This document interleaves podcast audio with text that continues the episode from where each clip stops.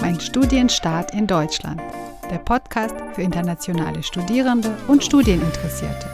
Mein Name ist Irina Völz. Hallo und herzlich willkommen.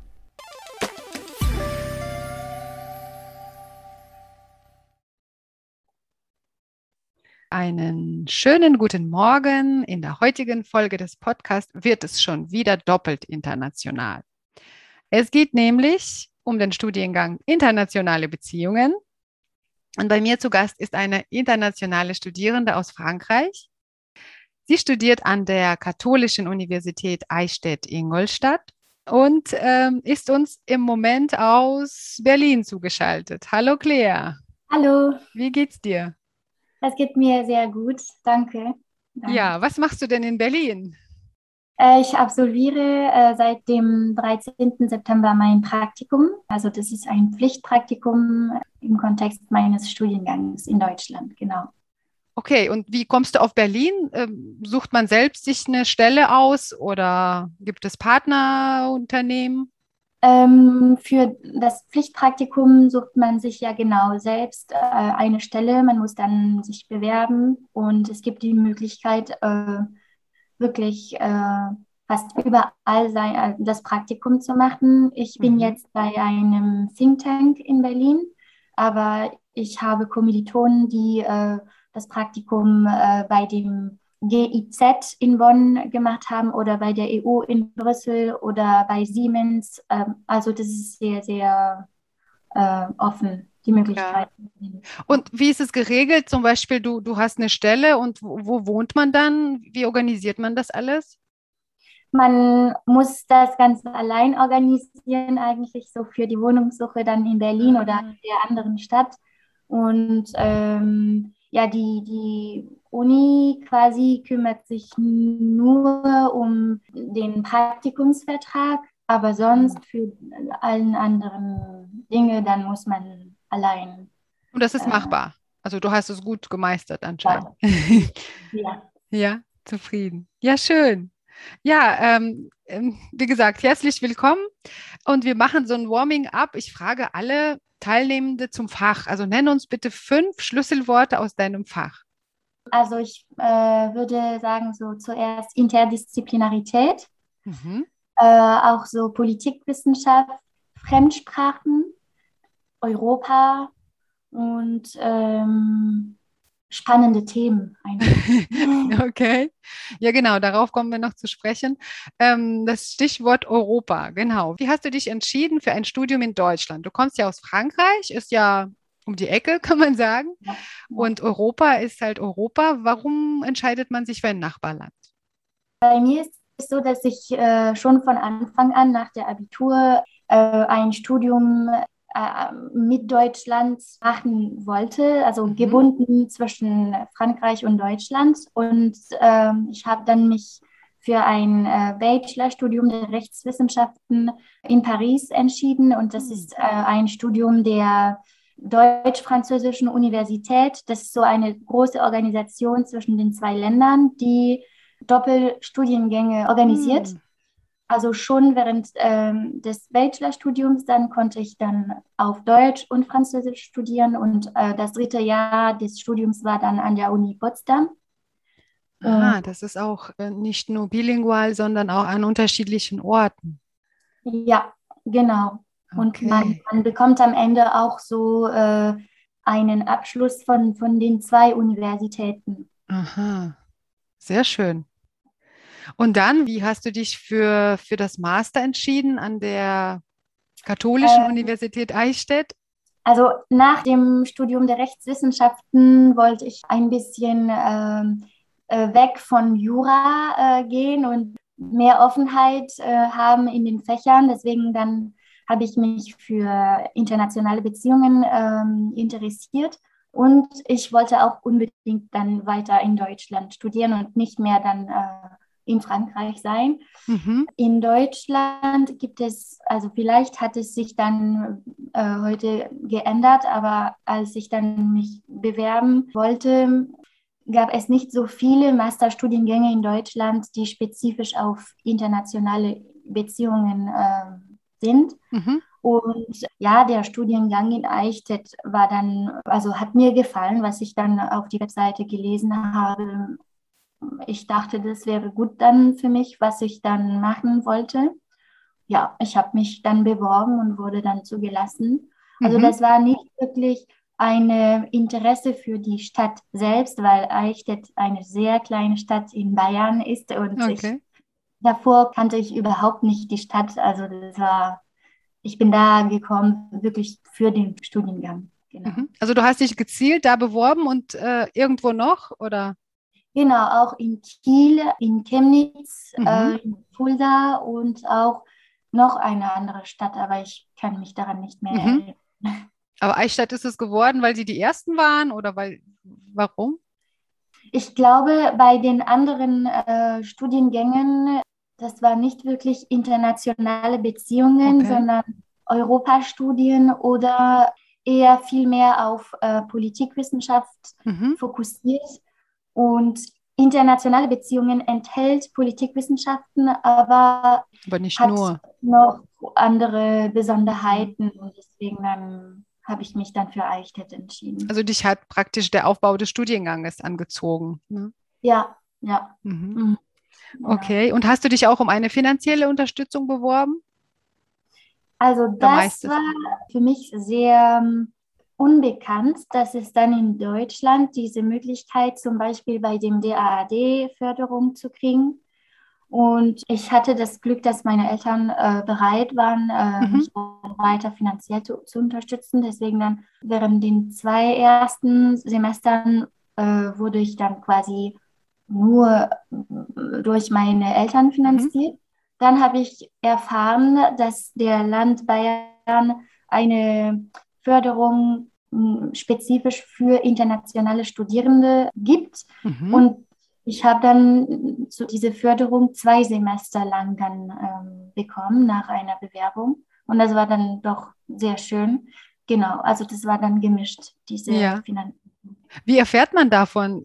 Gibt die Uni Hinweise oder jetzt nur durch Mundpropaganda, weil die anderen erzählen, dass es sowas gibt? Äh, für diese Förderung äh, habe ich dann äh, darüber äh, durch eine E-Mail des International Office äh, oh, erfahren. Schön. Und das war dann sehr, sehr, ja, sehr schön, dass man dann alle Informationen mhm. kriegen konnte. So, ja. Mhm. ja. Ja, du kannst ja schon oder konntest schon perfekt Deutsch. Musstest du dann auch für das Masterstudium irgendwie eine Prüfung ablegen, eine Sprachprüfung oder eher nicht? Äh, schon, obwohl ich dann äh, während des Bachelors schon auf Deutsch studiert hatte. Äh, das war für die Uni Eichstätt keinen äh, genügenden Beweis. Mm, mhm.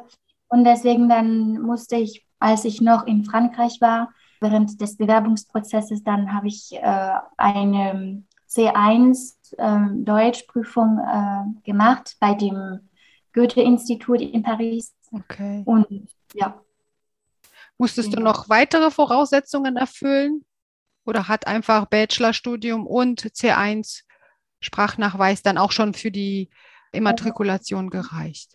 Also in dem Bewerbungsprozess gab es dann auch ähm, ein Gespräch mit den hm. Dozenten des Studiums, sonst dann auch Motivationsschreiben natürlich, ähm, auch unsere Ergebnisse, so Noten äh, von dem Bachelorstudium äh, waren auch wichtig. Also ich denke nicht, dass sie dann da in Eichstätt sehr, sehr streng sind, aber die haben trotzdem dann äh, ja, äh, beachtet, so. Ja, ja, schon viele Kriterien müssen erfüllt werden. Ne? Ja. Ja, dann kommen wir vielleicht zum Fach. Was macht denn dein Fach internationale Beziehungen aus? Du hast schon gesagt, Politik gehört dazu. Was noch? Dann studiert man auch ähm, Völkerrecht. Es gibt auch äh, Geschichte, so Zeitgeschichte. Man studiert auch so Wirtschaft, nicht um dann sehr spezialisiert zu sein. Es ist einfach, um Grundkenntnisse im, mhm. in dem Bereich zu haben. So auch so Theorie der internationalen Beziehungen. Äh, äh, ein Modul äh, heißt auch Security Studies, so Sicherheitsstudien. Das ist ich finde das sehr, sehr spannend, ist über ähm, alles, was mit Sicherheit und äh, aktuellen Herausforderungen international gesehen so zu tun hat, wie mit Klima oder mit Migration oder mit. Mm. Ähm, also es ist schon immer weltbezogen, nicht nur Europa, ja. ne? Ja, ja. Mhm. Und was ist dein Lieblingsbereich? So europäische Angelegenheiten äh, interessiert mich sehr. Äh, persönlich habe ich auch ein großes Interesse für so deutsch-französische Beziehungen. Ja. Äh, genau, so alles. Hat das mit, hat das mit deinem zukünftigen Beruf oder mit deiner Vorstellung was zu tun, was du machen möchtest? Also ich finde das ein bisschen immer schwer zu sagen, ganz genau, ähm, welchen Beruf ich dann machen möchte, weil in dem Bereich internationale Beziehungen ist es auch sehr, sehr äh, breit. Es mhm. gibt Leute, die also Ver Veranstaltungsmanagement dann arbeiten oder die dann bei Think Tank forschen oder so. Bei mir ist es so, dass ähm, ich sehe jetzt gerade durch mein Praktikum dann, dass in einem Think Tank zu arbeiten sehr, sehr spannend und interessant ist. Aber ich würde auch gern Erfahrungen im Bereich Diplomatie äh, sammeln und wenn möglich dann schon ja dann im Bereich ähm, deutsch-französische Beziehungen auf dem politischen Niveau dann arbeiten. Mhm. Mhm. Ja, du bist ja schon fast am Ende des Studiums, ne? Im äh, Masterarbeit muss nur noch mhm. geschrieben werden, oder? Hast und du da schon ein auch, Thema? Äh, also noch Masterarbeit und auch Praktikumsbericht dann. Genau. Genau, und mein, ja, mein Thema der Masterarbeit ist über die äh, EU-Türkei-Beziehungen, auch über das, ähm, die Migrationsherausforderung zwischen Türkei und EU. Also, ja, hört sich ziemlich sehr spannend an. Ja, ja. Das heißt, du hast ja schon eigentlich das Studium hinter dir, so ne, was alles an Modulen und Credit Points und allem dazugehört. Wenn du das so vergleichst mit dem Bachelorstudium, auch vielleicht in Frankreich, siehst du da große Unterschiede? Ja, es gibt sehr große Unterschiede und die waren mir äh, am Anfang meines Studiums in Deutschland nicht so bekannt. Ja, äh, zum Beispiel? In Frankreich hat man äh, pro Woche viel mehr Unterrichtsstunde an der Uni. Mhm. Die Kursen, die dauern auch länger als äh, in Deutschland und die Methode äh, ist einfach sehr anders, weil da in Frankreich spricht einfach der Dozent während äh, der ganzen Stunde und mhm. die Studenten, die müssen einfach äh, Notizen mitschreiben. Wir so wie so eine Vorlesung. Ja, genau, das, ist, das sind so Vorlesungen ähm, in großen äh, Räumen. Was für mich sehr neu war in, in Deutschland, ist, dass äh, die Kursen eher so Diskussionen zwischen Dozenten und Studentinnen und Studenten mhm. sind. Und ich war daran nicht so gewöhnt, dass wir als Studenten einfach so auch während des, des Kurses dann Fragen stellen, diskutieren unter uns oder auch äh, mit dem Dozenten. Das war für mich sehr neu, sehr interessant, aber mhm. ja. Und findest du das jetzt im Nachhinein irgendwie, ja, muss das so sein oder eher weniger mhm. diskutieren und mehr Wissen aneignen? Für mich, das, ähm, das stimmt. Ich hatte manchmal das Gefühl, ich äh, lernte dann nicht so viel wie in Frankreich weil dann muss äh, man viel, sehr viel ähm, auswendig lernen für die Prüfungen. Mhm. Alle Notizen, die man dann geschrieben hat, muss man die dann lernen. Äh, in Deutschland ist es so, dass ja, das, das sind mehr Diskussionen und am Ende muss man eine Hausarbeit schreiben. Deswegen dann lernt man nicht aufwendig, sondern man, man liest viel und dann wählt sich das eigene Thema für die Hausarbeit. Aber äh, ich fand das trotzdem sehr angenehm, die Zeit für sich zu haben, mhm. Texte zu lesen, einige Punkte tiefer zu erforschen oder so, was ich dann in Frankreich nicht so erlebt hatte. Ja. Mhm. Also, also, beides hat Vor- und Nachteile, ne? oder auch Gewohnheit, genau. ja. andere. Lernkultur. Ja. Ja, du hast schon äh, gesagt, du musstest Hausarbeit schreiben. Welche Prüfungsleistungen gab es noch? Also Klausuren, Hausarbeiten? insgesamt, um dann die Masterarbeit schreiben zu dürfen, quasi so, mhm. muss man 90 ECTS-Punkte davor geschafft äh, mhm. haben. Es gibt so, weil insgesamt ähm, hat der Masterstudiengang 120 ECTS-Punkte. Bei uns zählt die Masterarbeit noch 20 Punkte und äh, der Praktikumsbericht dann 10 Punkte. 10 Punkte. Genau.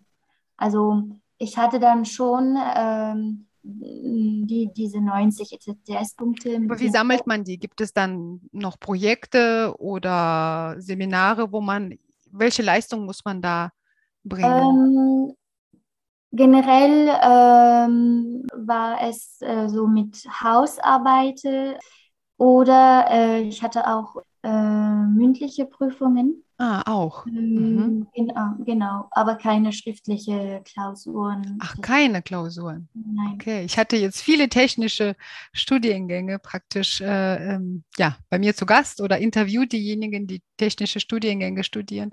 Und da hieß es nur Klausuren, nur Klausuren. So unterschiedlich ist das. Ja, ähm, also der Studiengang in Eichstätt ist ziemlich sehr forschungsorientiert.